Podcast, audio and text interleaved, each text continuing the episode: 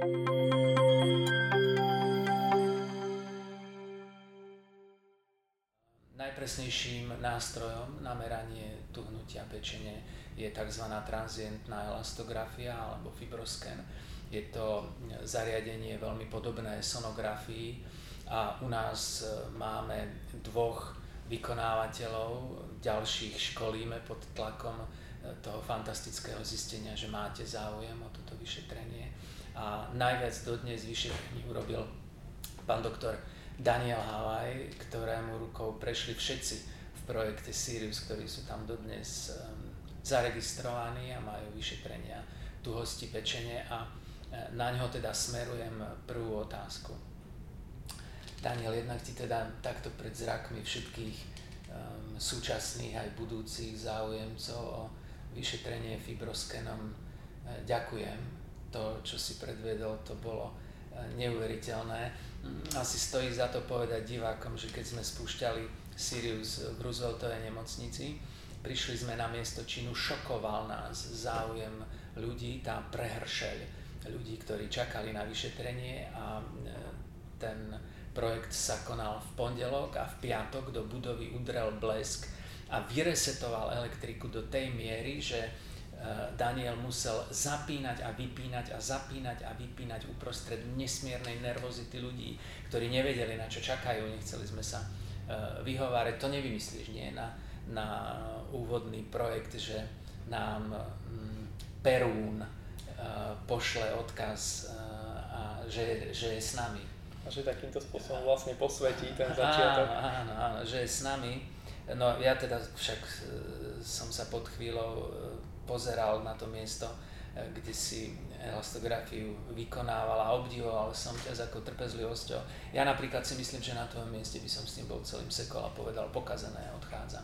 Ale o tom by som nechcel hovoriť to len na vysvetlenie ešte nadmieru väčšieho zdrži- zdržiavania v Banskej Bystrici. Povedz prosím ťa eh, pár slov o transientnej elastografii, a hlavne e, o úskaliach, lebo sú e, ľudia, u ktorých sa to vyšetrenie robí hladko a ide to rýchlo a trvá to dve minútky a u niekoho videl som aj sám, keď som pri tebe sedel, ako si ľudí musíš polohovať a aké to je nelahké. Zhruba e, skús vysvetliť našim divákom, v čom spočívajú úskalia tohto inak nebolestivého a vlastne najpresnejšieho vyšetrenia na, na fibrózu na svete. Tak vlastne ako ste už aj pán sa spomínali, fibrosken je v dnešnej dobe považovaný za najpresnejšie vyšetrenie, ktoré nám je schopné povedať o tom, aká je pečeň tuhá, aké štádium toho tuhnutia dosiahla, alebo či už dosiahla samotnú, samotný ten stupeň stuhnutia, ktorý teda už my nazývame cirhózou. Zároveň ďalším takým pridatným benefitom je aj možnosť vyšetrenia stukovatenia, pri tomto vyšetrení vieme zhodnotiť, aké zhruba percento tuku e, je uložené v tom pečnevom parenchyme. Dnes sa vie už, že e, práve tuk je jeden z tých, jeden z tých faktorov, ktoré, ktorý nám môže spôsobiť zožratie tej pečene, spôsobiť to, že tam vzniká zápal, ktorý vedie k tomu, že tá pečienka tuhne a tuhne, až dosiahne tú fázu najväčšieho stuhnutia. A práve vďaka tomuto modulu, ktorý tento fibroskan tiež má, vieme zhodnotiť, aké je to zastúpenie tuku, aké je to tá miera stukovatenia vážna a na základe toho vieme našim pacientom a záujemcom o toto vyšetrenie odporučiť, čo s tým možno ďalej robiť. Aká je tá naliehavosť veľká. To je ďalšia vlastne prídatná možnosť práve tohto vyšetrenia oproti tým iným, ktoré vedia ešte zhodnotiť tuhosť pečene o niečo menej presne. To vyšetrenie je nebolestivé, je pomerne jednoduché, napriek tomu však sa stretávame s niektorými úskaliami, ktoré závisia od toho, akú má človek zrovna kompozíciu. Každý sme jedinečný a dá sa povedať, že ľudia, ktorí majú tzv. úzky štíhly hrudník, sú na tom najproblematickejšie, pretože majú veľmi úzke rebrové priestory a práve preto ten manevrovací priestor na tej sonde je pomerne náročný nájsť to miesto, kde sa tá vlna, ktorú o, tento prístroj vyšle do tej pečene a zároveň spätne zachytí, na tom je ten princíp vyšetrenia založený, nájsť to miesto, kde sa tá vlna neodrazí práve od rebra a nepovie nám tým pádom falošný výsledok. Preto častokrát musíme o, pacientov, ktorí sa tomuto vyšetreniu podrobia, rôzne polohovať. Takým tým základným je, že ich prosíme, aby si dali ruku za hlavu, dali sa do takej plážovej polohy, preložili nohu cez nohu a to je vlastne ten, tá fáza, kedy sa tie rebrové priestory roztiahnu a tá sonda sa vie vlastne jednoduchšie dostať a preniknúť bližšie k tomu pečňového parenchymu a tým vlastne dokážeme zvýšiť presnosť tohto vyšetrenia.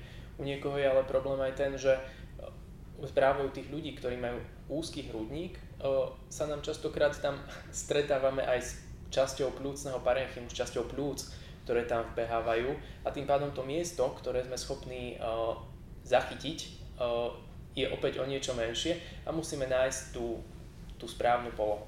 Štandardne vyšetrenie u, za ideálnych okolností sme schopní zrealizovať za 2 minúty, čím ale je viac týchto prekážok, čiže užší medzirebrový priestor alebo nejako atypicky konštruovaný hrudník, sa to vyšetrenie samozrejme predlžuje a aj to niekedy vedie k tomu, že musia mm, pacienti dlhšie čakať, čo nám je mno, samozrejme ľúto, ale dôležité Nie je nám tá, to ľúto. tá kvalita.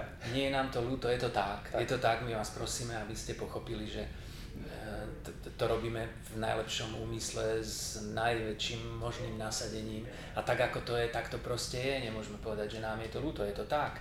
Chcel by som, aby sme tomu celému odobrali emócie, chcel by som, aby e, diváci e, uverili tomu, že na každého sa dostane.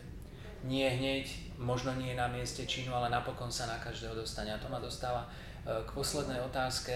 Existujú aj ľudia, ktorým sa pomocou transientnej elastografie tuhosť nemusí dať vyšetriť? A čo potom s takýmito pacientami? Môže nastať aj takáto situácia. E, za takých okolností môžeme ešte vyskúšať aj iné metodiky. Máme k možnosti ešte sonografické vyšetrenie elastografie, ktoré už je o niečo menej presné ale zároveň môžeme potom aj využiť e, MR elastografiu, čo je dá sa povedať ďalším, ďalšou jedinečnou Čiže e, taký najdôležitejší záverečný odkaz, že poprvé u väčšiny ľudí to vyšetrenie bude možné, po druhé, že existuje podskupina jedincov, u ktorých je to viacej náročné ako u tých iných a existuje veľmi malá. Stretol si sa mimochodom, koľko si vyšetril ľudí spolu e, v Banskej Bystrici a v Bratislave. Myslím, že to bolo okolo 160 ľudí.